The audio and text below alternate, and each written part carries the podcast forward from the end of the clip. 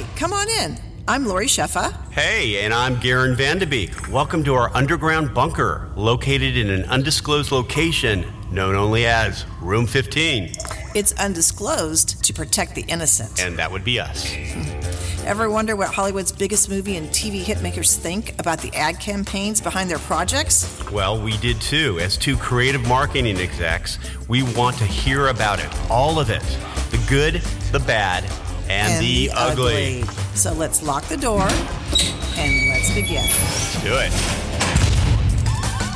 The Room 15 Podcast with Garen Vandebeek and Lori Sheffa. Hi, everyone, and welcome back.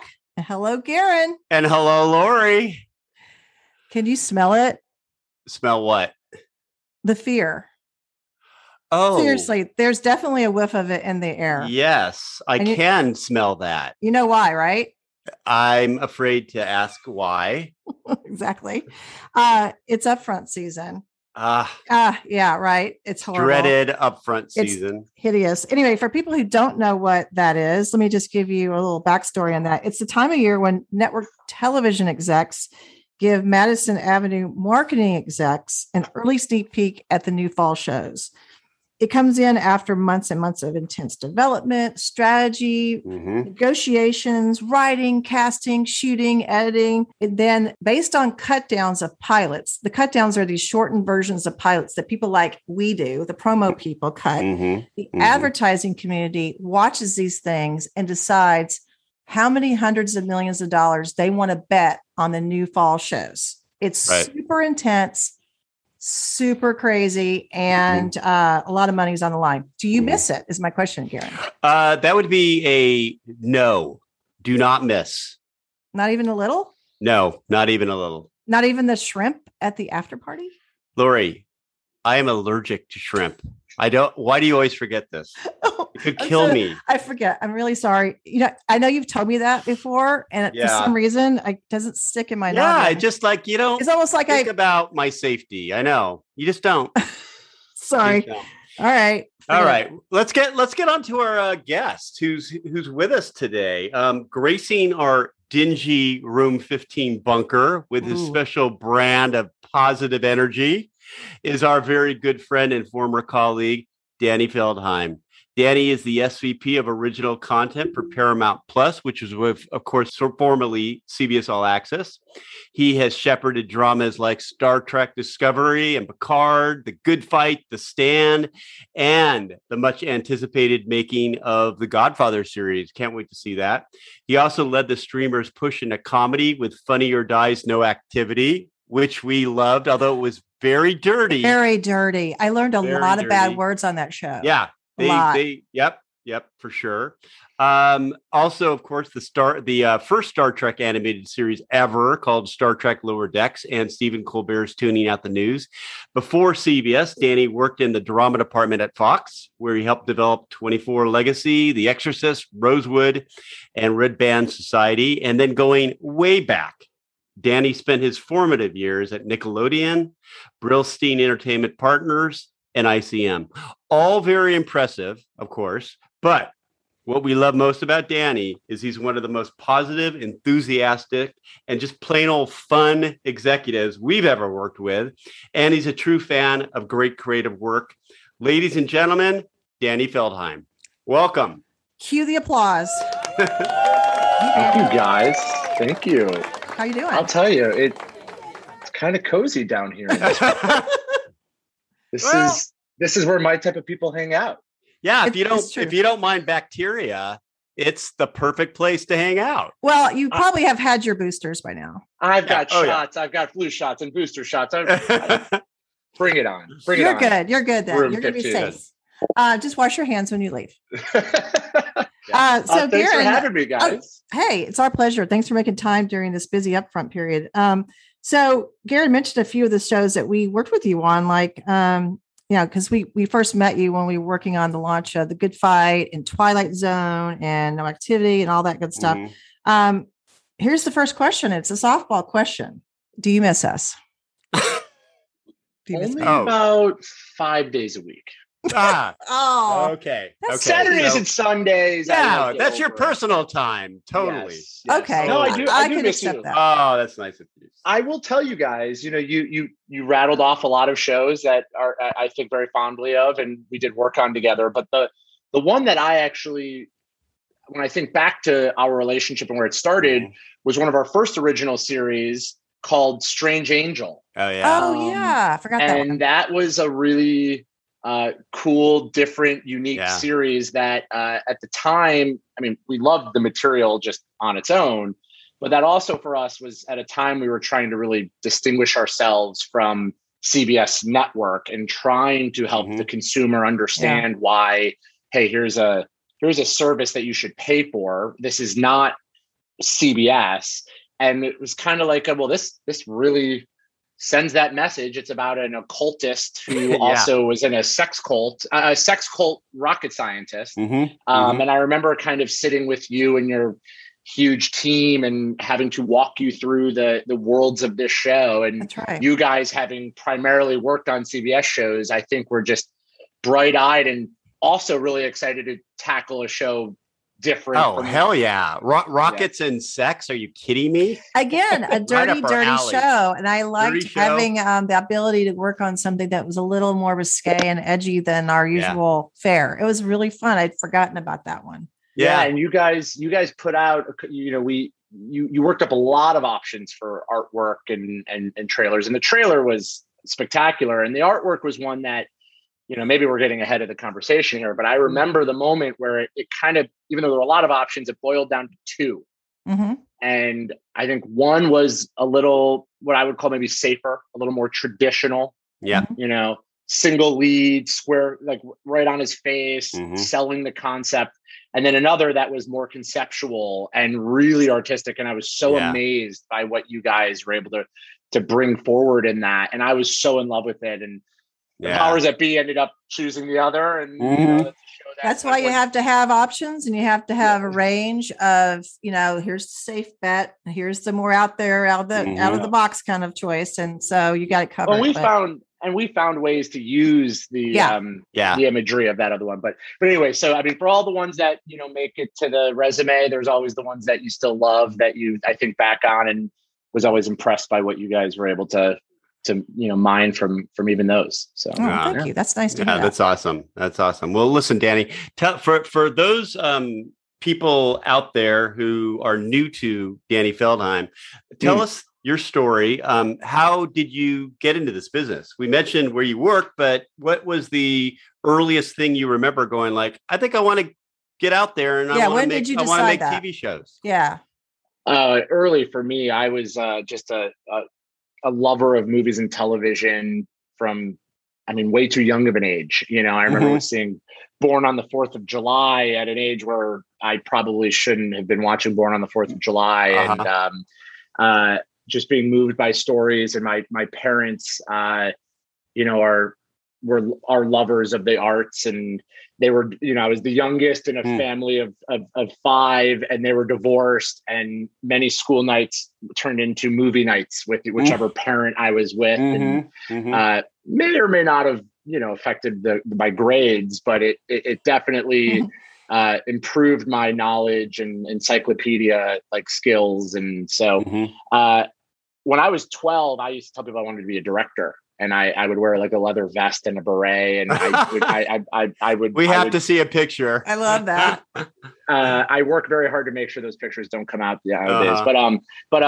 But yeah. So I mean, I was always interested in kind of telling stories, and I used to want to be in the movie business. You know, that was the big dream, and I even moved out here years later thinking I was working in the movie business. And I never got there. I had made a quick pit stop in television, and it was right at a time where, you know, the golden age of TV was, you know, I would say another golden age of television, and fell in love with, you know, what you could do in the TV space. But so, you know, I grew up in a suburb of Detroit, Michigan, wanted to go to film school, but, you know, didn't really have the support to do that. You know, I think when you come from somewhere like the Midwest, you don't have relationships in this business.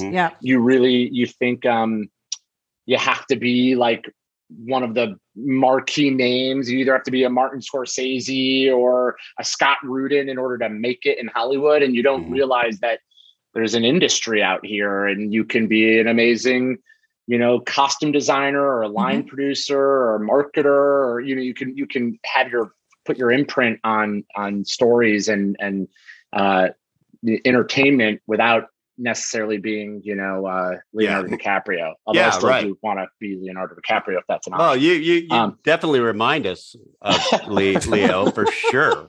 Absolutely. Yeah. It's just a shame this is a podcast. It is.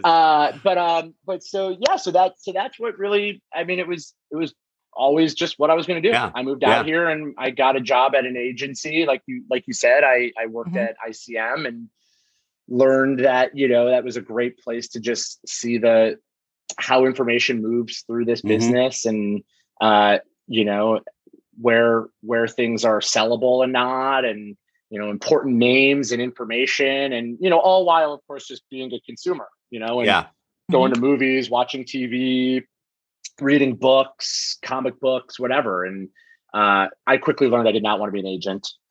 You kind of, I think you get that feeling pretty quickly when you're at one of those agencies. My son was at CAA right out of college, and he hung in there 2 years, if you know what I mean. Yeah.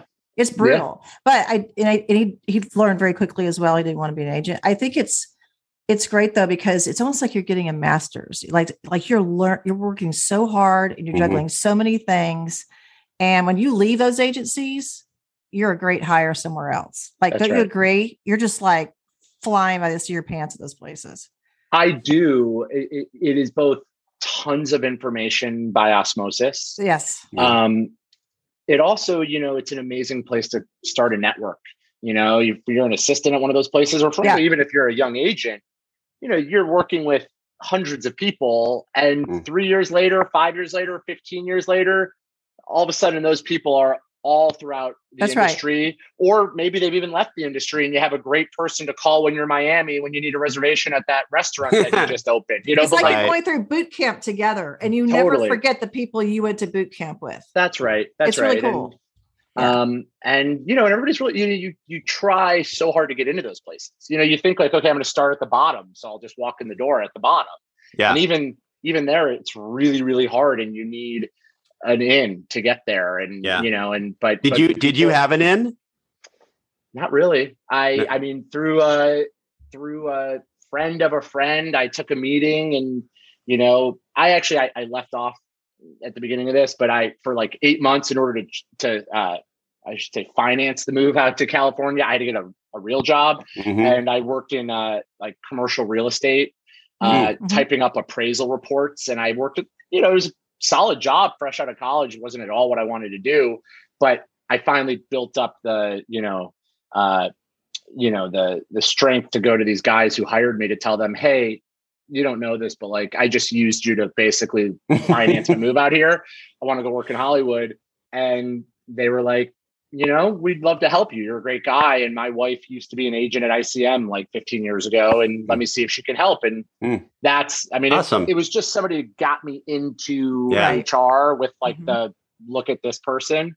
And then my Leonardo DiCaprio qualities. Yes. They could not refuse you. They were mesmerized. They couldn't decide whether to hire me or sign me. Yes. So, you know, that was what brought me out here. And then very quickly, I did see I loved this business. I wanted to work in it. I wanted to be a little more creative.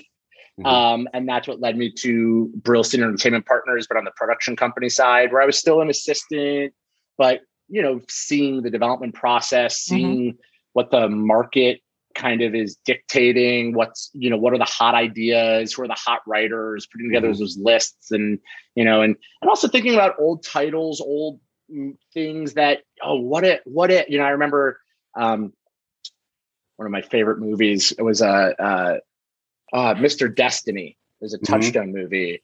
I think it's from the 80s, and he, you know, he's 39 years old, and it's the eve of his 40th birthday, and he is on his way home, and he kind of has like a average workman like life, and he stops off for a drink at this, his car breaks down and he stops at a bar, and there at this like weird bar is like Michael Caine bartender who makes him this like magical potion drink. And when he drinks it and he walks out, his whole, oh, and when he's at the bar, he's lamenting about it. If only he had hit a home run instead of strike out in that high school baseball game, his whole life would have been different. Right. And then the movie is this kind of like sliding doors. I love that movie. And it's Rene Russo, and it's like it's a classic movie. And I just always loved that. And I remember like when I worked at Brillstein, we had an ABC deal, and I was looking at titles, and I was like, Mr. Destiny, like what a great idea for a TV show. And you know, we never really. I mean, we heard some pitches on it, never even sold it. Maybe that'll be the next one. That off of this podcast, you watch. There you go. 5%. We get 5% of that. Yes. Yeah. But that's where I started. I loved that part of a job, right? Yeah. Where it was like, ooh, what is aspirational? What's good? What feels like isn't in the marketplace right now? And and so I did that for a little bit, but then I was really just hungry to get promoted, and so I chased a job at Nickelodeon. Worked for an amazing woman there who actually pulled me aside after about 6 months and was like, you're amazing, and I think you should go work there. And actually sent me over to Fox, which is where I really started, I think, my more formidable years as an executive. And I actually started out working for the chairman of the company at the time, Kevin Riley, which was a really cool role because in addition to obviously just being at the forefront of things, you actually... And a lot of people who are creative execs like me, if you come up the more traditional way, you only see the little lane you're in. When you get to work for the chairman of a broadcast network, and you actually are seeing the marketing folks come in and showing their upfront sizzles and that crazy week that you're still having nightmares about, where you don't sleep and you're cutting down trailers for shows that aren't even going to get picked up. And so I, you know, and publicity and, you know, finance and all of it. And then I got moved into drama, and it's been a whirlwind decade plus since then. And, you know, I think, you know, the most exciting and scary at the time move was to leave that and come start up at the time was this like never heard of before new streaming service with a, I'll say it, not amazing name, CBS All Access. Well, that brings up my next question, actually. Perfect segue. You know, you were one of the early hires at CBS All Access back in, was it 2016? Is that when you started? Yeah. That's right. Yeah. And then at the end of 2019, Viacom and CBS merged, and all hell broke loose. Let's just say what it is. It all broke loose. Yeah. And then All Access was just recently rebranded as Paramount Plus. So that's right. My question is, what distinguishes, in your opinion, what distinguishes Paramount Plus from all the other streamers? Because I know that it's still an up and comer, but what do you think it makes it special and different? News, sports, and a mountain of entertainment. Wow. So rehearsed. Wow. So rehearsed. No, I mean, so but it is true. There is some truth there. That is true. I mean, you know, Viacom and CBS bring with them some pretty legacy and amazing brands, you know, and, you know, in CBS, you get a Hallmark network that for the whole country means something, you know, and whether that's March Madness basketball, the Masters, NCIS, you know, the Grammys, like it is a staple in families and has been for a very long time. And then of course with Viacom and their incredible, you know, slew of cable channels from MTV, kids programming, and Nickelodeon, you know, and then, of course, the legacy of Paramount Pictures and Paramount Films and what that means. I mean, there really is like, you know, for a marketplace that is so busy and a consumer that has to decide, okay, how many of these $9.99s a month do I want to tolerate?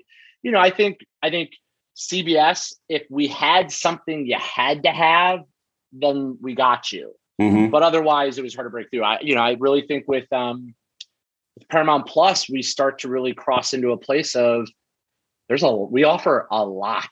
You know, I mean, a movie catalog that in and of itself is worthwhile. You know, and then you factor in if you got young kids and You know, I have a 5-year-old. Paw Patrol, since it dropped, it hasn't stopped on my TV, right? Like that is like become a staple for us that when we were CBS All Access, you know, like our strategy guys would pick up some, you know, they would license some kid stuff, but not like brands like Paw Patrol. Yeah, you know, and what super popular, big brand. It's kind of like it's the broadcasting of streamers because it's got broad appeal. It's got every single demographic. Got a little bit of everything. A little bit of everything, especially the news commercial. Sports. I think that's a very good selling point. Do and you, that goes into, sorry, Garen, but I'll just say that goes a lot into, I think, our, at least my division, right? I'm not going to speak for every, but for the original series team, you know, we are looking for those big commercial tentpole, still premium, you know, still warrants being behind a paywall.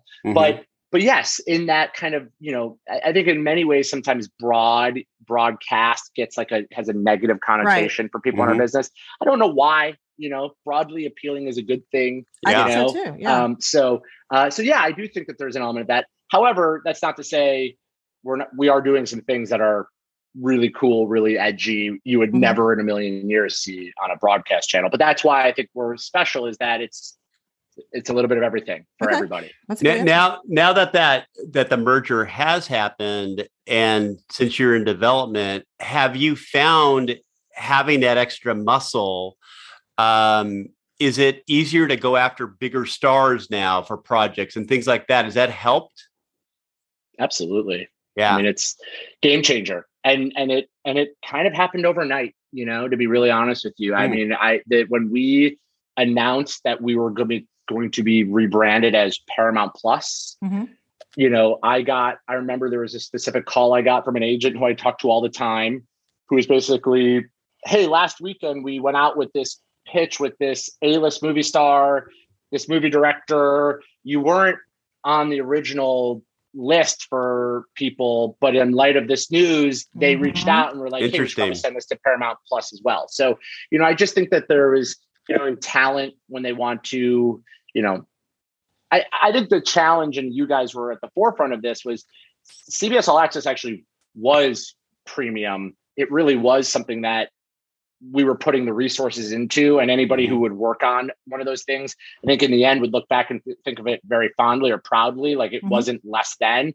but I think that there was just a hurdle there for a lot of people who just were like, what is that? Whereas Paramount Plus finally broke through in a way where it was like, oh, okay. So this is going to be like a Hulu or an Amazon or a Netflix, but all of the Viacom CBS brands. And so, you know, even as it relates to things that we develop and then we go cast them, you know, and it's like you have your your dream list of actors. Right. When we were CBS All Access, we were finding ourselves way down that list sometimes.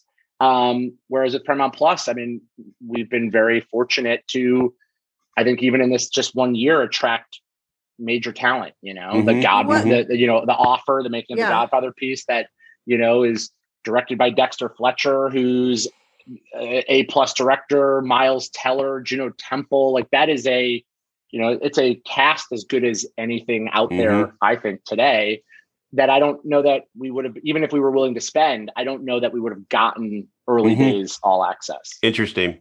What do you guys have coming up that you mentioned the Godfather thing. What else are you excited about? I was reading that, the Kings, Michelle and Robert King, who I'm a big fan of their work. I love The Good Wife and Good Fight and Evil and all that good stuff. But they have one called Happy Face coming out. Do you know when that's coming out specifically yet? Or is it no.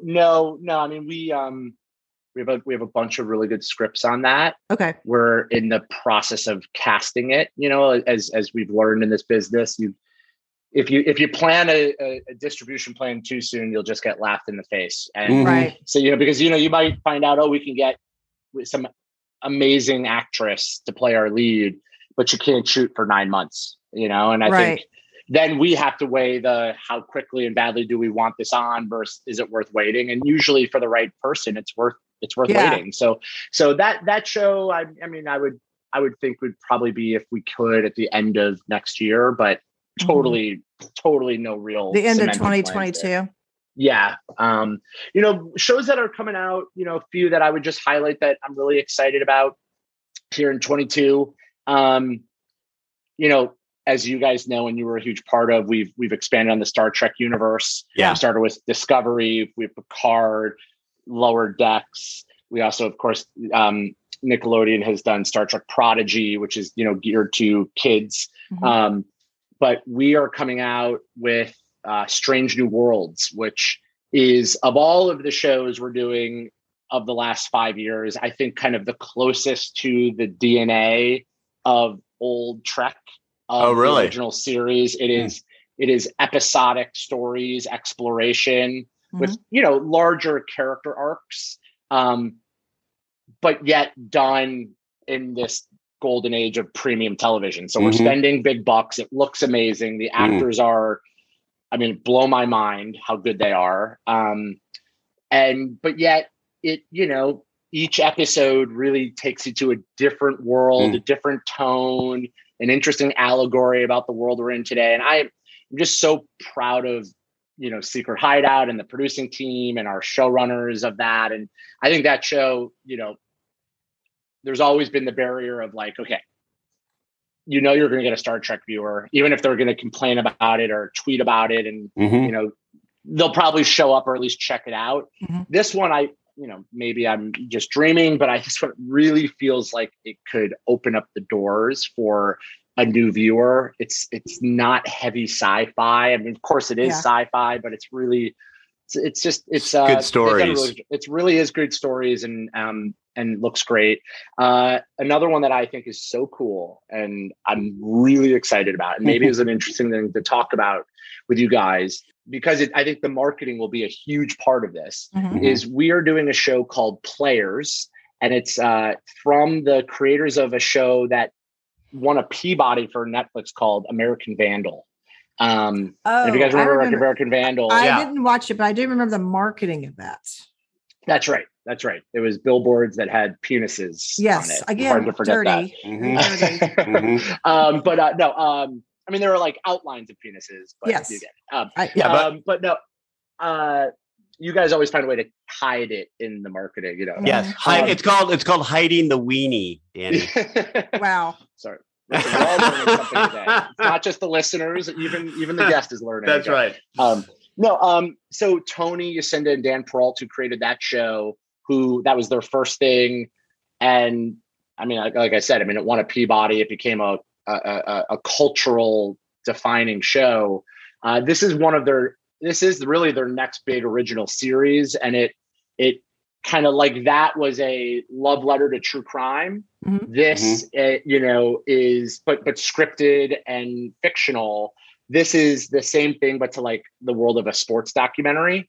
And is kind of like a little bit of a send up to Michael Jordan's The Last Dance. Oh, cool. But like it's set in the world of esports and video games, specifically a very popular game called League of Legends. And so it kind of chronicles the story of this one team, a fictitious team, but in the real world of League of Legends and kind of their pursuit to win their first coveted League Championship Series, LCS. So it has like a sports documentary format and vibe to it, but it totally, you know, uses that as a way in, but then just sells you on amazing, funny characters.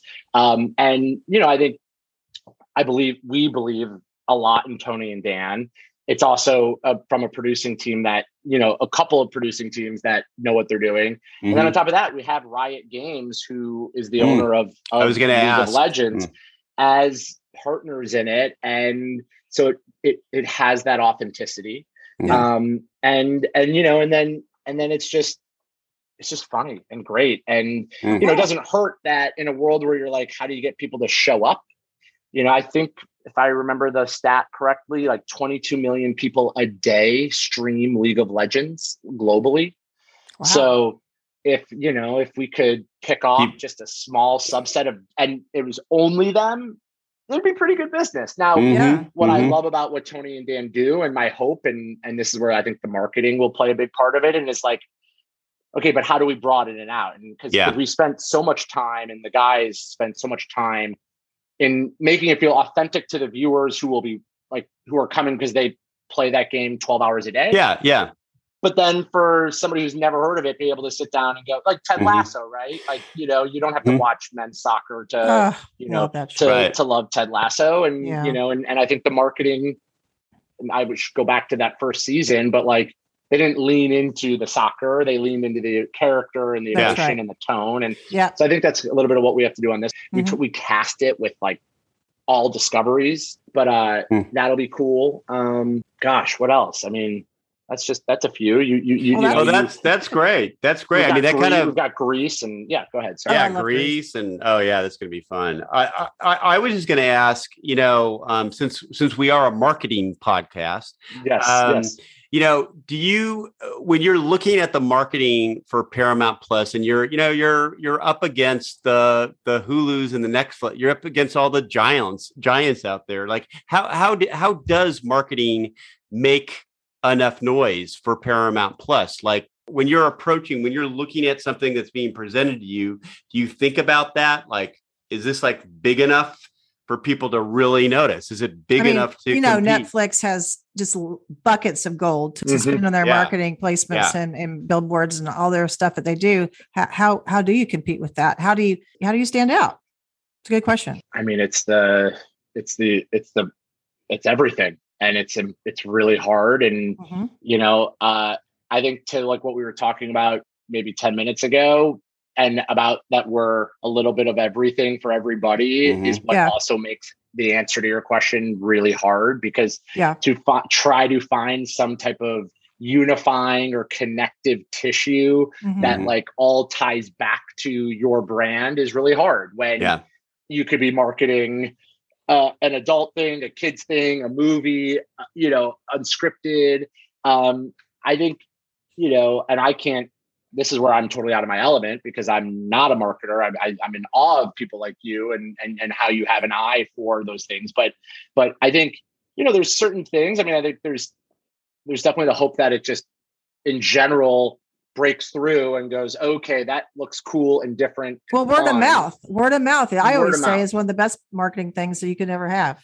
But I've also, you know, I've noticed, and like, by the way, you guys are going to totally bust me for my lack of terminology here, but like, you know, even just the you know, I've noticed that all of our billboards are framed, you know, with this blue in Paramount Plus, the Paramount Plus, but it's bordered, and whether or not it's Star Trek Prodigy or Guilty Party or Mayor of Kingstown or, you know, or unscripted, whatever, it all has that. So I think that you know, from a key art billboard standpoint, you know, it all ties back to that mountain, you know? It definitely helps brand because, you know, so often that was an idea that I always thought about trying for the actual CBS network, because so many of these billboards are interchangeable. The only thing that you know who it's on is a little logo at the bottom.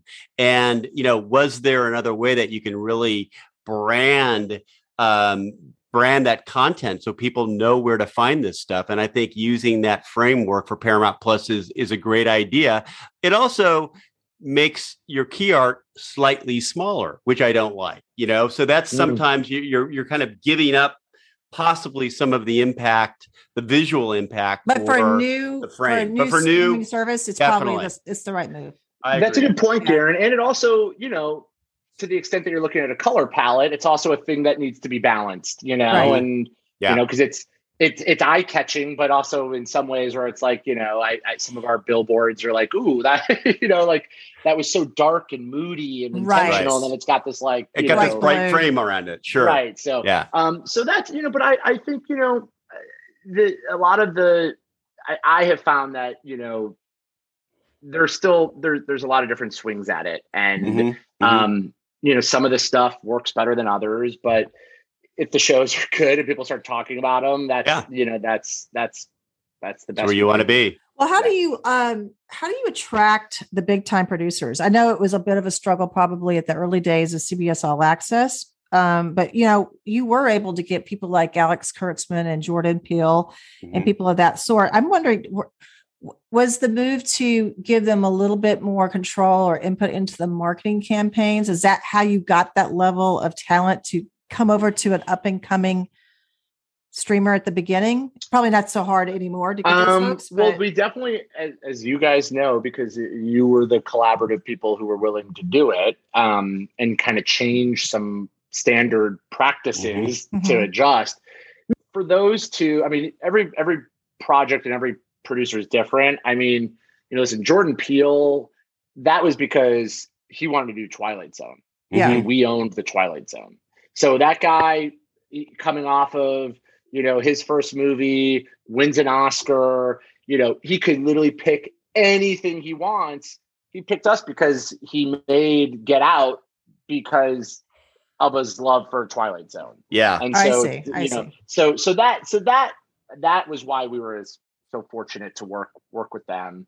You know, Kurtzman obviously had been a heavy hitter for, you know, he and his partner at the time had, you know, been at a different studio, and then they moved over, and then Alex really ended up delivering big time for CBS and put show after show on the broadcast network. And I think earned the admiration and trust of our colleagues who, you know, have a lot of pressure on them, you know, and all of a sudden here's a guy who just is delivering. And so, you know, and then he is you know, Alex had similarly, I mean, he and his partner had written the Star Trek feature that kind of relaunched the movie franchise. And then, so when it was like, hey, we're starting a streaming service, what if we use this IP coveted to help launch and drive people to the service? There was no more obvious of a choice than Alex.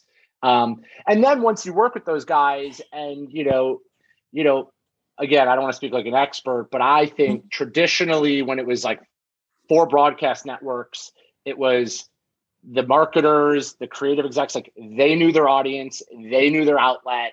And it was like, you guys are, of course, making the show. You're the creative brain trust. But when it comes to how to speak to the people who are going to come watch the shows here, we know our audience. We know the places where we're going to target them. We know what catches their eyes during a football game or during the Grammys or whatever.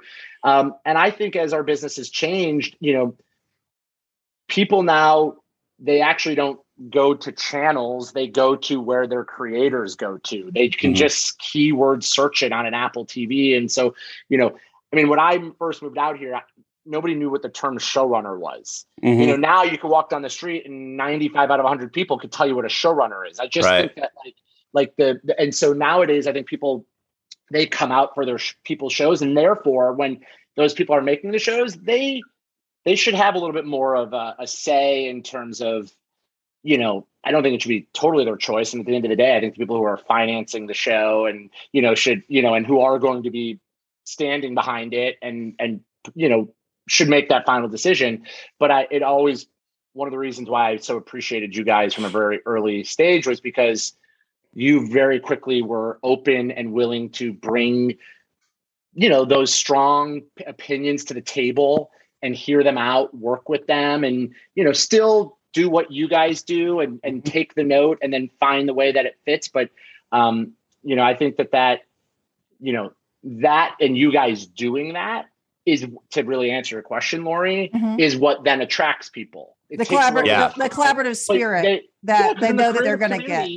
The creative community talks and they say, you know what, like the show worked, it didn't work, but they like, let my vision be realized. They let me be heard. And they took my opinion into account and they tried to make it work. And therefore it was a pleasant experience. And well, and also I just think as marketers, you know, you know, as a marketing person, you want to understand why they're a fan of the material, right? And, you know, like whether, you know, I can't say that I was a Trekkie, but so listening to Alex talk impassionedly about the Star Trek universe and why it meant so much to him and what they're trying to do and what they're trying to reinvent, that is inspiring for us. Well, I'll tell you what really inspired me, not being a Trekkie either, was when Patrick Stewart came in. For sure. And sat down at a conference room table on the Radford lot and spoke for an hour plus about why he came back to this at his age. And you're just sitting there going, oh, I'm a believer. you know, at the end of it, you're in love with this. You know, well, he can like ask where the bathroom is. He can sell me anything. I'm like, oh my God, that was amazing. Yeah. I remember that meeting you guys were talking about, and I was so worried that he had lost his train of thought, because he was all of a sudden he's telling a story about being a little boy, and you're like, oh, I thought it was fascinating. God. And then all of a sudden he sticks the landing, and you're just like, I know, you're amazing. He had a whole thing where he went full circle back to the point, and you're like, I don't know where this is going, but I'm really enjoying the ride. Yeah. And at the end, he nails it. You're like, oh my God, that was so brilliant.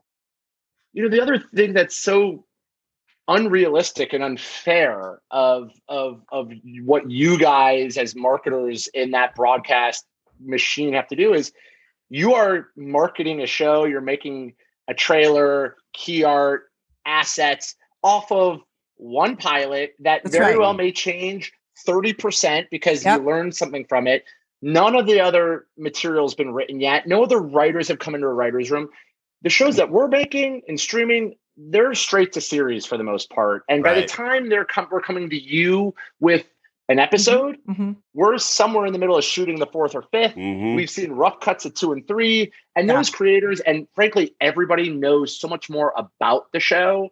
Right. And so it really does speak to why at that point it's meaningful. Whereas, you know, I've been as a creative exec in the balcony of the Beacon Theater, you know, with next to the creator who's seeing their show's trailer for the first time. And it's intense, right? Yeah. Because like you guys are working off of the best you can. Also, you're getting notes from your colleagues to say, okay, make it more of this, more of that.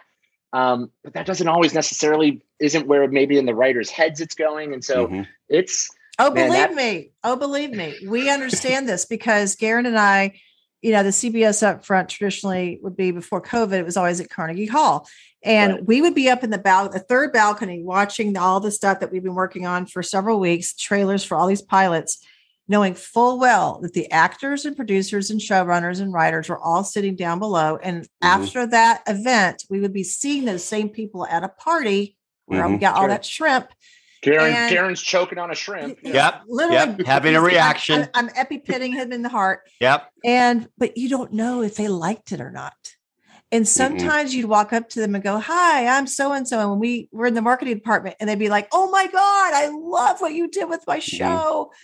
Others. And then sometimes it was like cold shoulder. And you knew right then and there, like they didn't have the same vision that we did, and just kind of mosey on away from them and stay away from them the rest of the evening. Yeah. But it's pretty crazy. No, it's crazy. I like working on the streaming stuff so much better just because you do have a lot more content. You do know where the series is going. And you could talk to them in advance. And as opposed to in the middle of the night, you're getting, 20 minutes of a 30-minute comedy, and you just make your own decisions. You're just on your own. You think, and it's wild. It's definitely wild.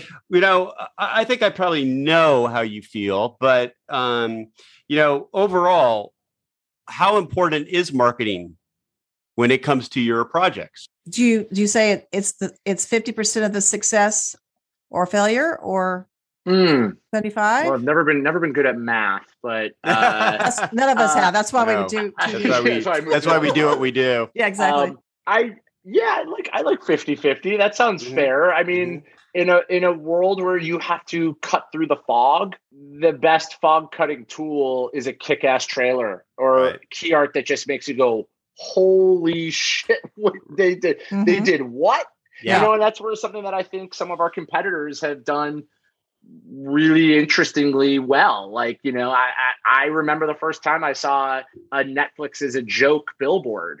Oh, yeah. I was like, that was a good one. Wait, what? Like, what are you talking? Like, what? This is a prank. This is like the time when somebody put up Hollyweed instead of Hollywood. Like, this has got to be somebody messing. And then it was like, oh no, Netflix is just, they got us talking. And then a week later it was Jerry Seinfeld's special, and we were all paying attention, And so, so that I think a lot goes on that. At the end of the day, if a show's great and people are talking about it, that can override or overrule marketing that maybe didn't get it through. But, you know, and also now, listen, nowadays with the people that were attracted, you know, you guys, when you started in television, TV made stars.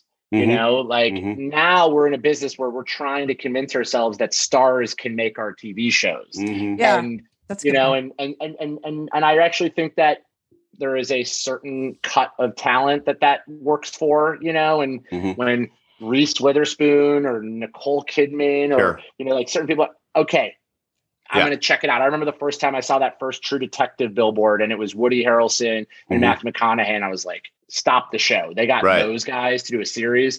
But outside of that, I mean, I think the marketing can only do so much, you know, a billboard can only do so much and the show's got to be good. I mean, the other really hard thing about our business right now, and it stinks, but it's like, because there's so much out there and there's so much being offered. Yes. It could take weeks, months for people to find a show. A lot of people, and I'll speak for myself, a lot of us will wait and see if it's going to actually make it to a full season before I invest my time. And I'd rather wait and let it binge as opposed to sitting there week after week waiting. And a lot of times we're not making our decision if we're going to make more episodes until we see if have people come to it, have people click through. You know, I think less about how many people and more, you know, of the people that came, did they watch the 8 episodes that we dropped? Did they stop after 3? But, you know, it's a catch-22, you know, you need people to justify the spend. And yet I even think about like some of the best, you know, like, listen, I love Breaking Bad. I didn't start watching it till the 3rd season. Me too. You know, nowadays shows don't go 3 seasons, even when they're great. You know, a lot of these streaming places, they just want new tiles more than more episodes inside of a tile. And so, yeah, I mean, back to your question, Garen, marketing's really important. It's also, you know, sorry to all the listeners and to you guys, but it's also often like the easiest target for why it didn't work. You know, even when it's not actually the marketing, it's just like, oh, let's just blame these people. But yeah, they came in. Thank you for admitting that, Danny. Yeah, that means a lot. That does mean a lot. Yeah. I can stop going to therapy now. I knew I wasn't crazy. I knew I was being targeted for no reason. And yet when it does work, then it's the show's amazing. It's never the marketing. That's right. So, we never get the get the credit. Yeah. Yeah. No, guys, just so you know, I was asked to come here. This was all for you. This is really making me feel so much better. Thank you for that. That's why you're here, Danny. You're positive. You like us. You say thank to us. But now it's time for a segment we call Finish That Sentence. Finish that sentence. Oh, boy. I know. Just a great way for our listeners to get to know you a little better. Did you tell Danny about that we were going to do this, or this? No, I didn't want him to blow this off. I wanted him to show up. Okay, good. Sorry, Danny. Surprise. So here's how it works. We're going to start a sentence and you just have to finish it. It's really simple. You don't think about it. You just say the first thing that pops into your head. Okay. Mm-hmm. You look worried. I'm blushing. I'll start us off. Okay. First one. If I had known there was a segment called Finish That Sentence, I still would have showed up today. Oh, God. See, we told you people. I love him. He's so nice. How about this one? If I wasn't in the entertainment industry, I would be professional gambler. Interesting. It's kind of what you are doing when you think about it. All right. My secret sauce that no one else has is Midwestern roots and a positive attitude. Not a lot of people out here have that. Yeah. I agree with that. I like that. Yeah, I'm with you. This one is more personal, but my favorite ice cream flavor is cookies and cream. Wow. Just like that. I just had some last night. That's why I was talking about it. As soon as I get out of this uncomfortably dark underground room, I'm going to take my family to dinner. My dad's in town for his 75th birthday. Oh, yay. Tell him happy birthday, Dad. Happy birthday. Happy birthday. If I could do one thing over in my career, I would. Come on, be honest. Would have stopped stressing so much about reading every single script out that weekend. Good answer. The job I really wish I had is your assistant. No, you do not want that. Oh my god! I hope you're talking to Garen because you don't want to be my assistant. No, all joking aside, I kind of feel like I sit in a seat that is my dream job. I get to be creative, but I don't have to lose sleep over it like some of these creators do. Yeah, okay. Yeah. My go-to karaoke song is Kodachrome, Paul Simon. Oh, interesting. Okay. Yeah, everybody's really disappointed when I put it on, but I fucking love it. The most embarrassing moment I've ever had was when I won an award at Fox in front of the whole company, and my boss of a year called me Feldman instead of Feldheim. I love it. I love it. I mean, like, I worked for him for a year and a half, and he butchered it in front of the whole company. It's not the first time, but just I get it too. I got angry. I was angry when look, I'm a Vandebeek. We all get that. How about this one? My number one mentor in the business has been Susanna Makos. Who's that? She runs comedy at HBO Max. Mm. I don't really think of her as a mentor as much as a friend who I just go to for advice, and usually she gives me good advice. Great. I guess that's a mentor. Yeah. Absolutely. My signature cocktail that I always order at the bar is... I'm pretty boring. I get an old-fashioned rye. That's okay. Kind of a classic throwback drink. That's what Garen's is. Yeah. Jack and Coke. Right. Jack and Coke for Garen. Oh, yeah. And Lori likes the espresso martinis. Mm-hmm. Actually, Lori likes just a bottle of vodka to her mouth. Anything that's combined with the vodka works for me usually. Yeah. Now I'm understanding why this bunker smells the way it does. Yeah. I spilled a little earlier. Yeah. Sorry.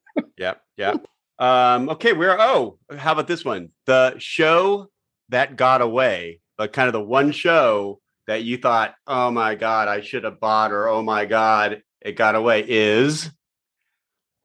Real quick anecdote, but it's This Is Us. My last year at Fox, Dan Fogelman had just done a big new overall deal at 20th Century Fox, and he had written a script, like a spec, and he had a pitch, and we got to read the spec, and then decide, did we want that spec, or did we want to hear his pitch about the first ever female baseball player? And the spec was called 36, and it was about these three siblings, and it was this whole thing, and it was like, really great script, but you're like, parenthood's barely breaking through. It's getting like a 0.8, and this is like a family soap. We should go with the show about the female baseball player. So we passed on 36, and we did a show called Pitch, and 36 went to NBC and became This Is Us. Unbelievable. Wow. I love stories like that. I love hearing those stories. Okay, here's the last one, Danny. The Room 15 podcast is... fun. There you go. Not nearly as daunting. We were expecting painful, itchy. I don't know, something. Congrats! You did a good job on that. Jeans all day is the painful part. There's no prize, but appreciate you staying with us. Yeah. All right. Well, that's all the time we have. That's all the time we have for Danny. Wow, well, this is great. Sorry if I let you all down. Oh God, no! It's so fun. Because.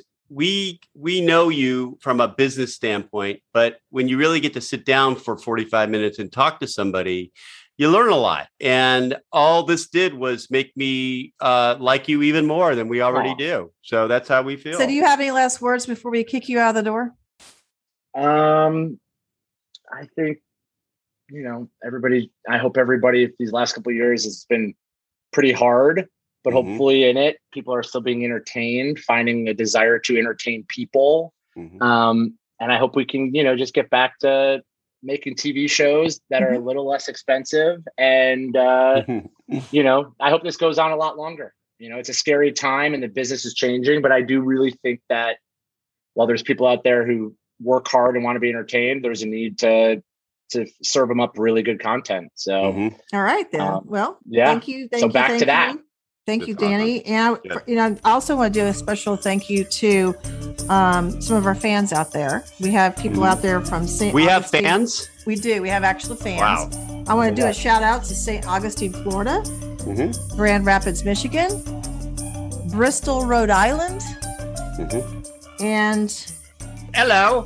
Hello. That's the one accent I do. That's it. We see you guys in England, Coventry, England. Thank you for listening. Wow, Coventry, England. Yeah, we got people in almost every continent. That's great. Yeah, we do, actually. It's pretty cool. I don't know how in the world they found us, but that's pretty cool. Well, they probably all have a spec script that they want to send me now. So probably. You're probably right. We'll send them your email address. All right. So until next time, guys.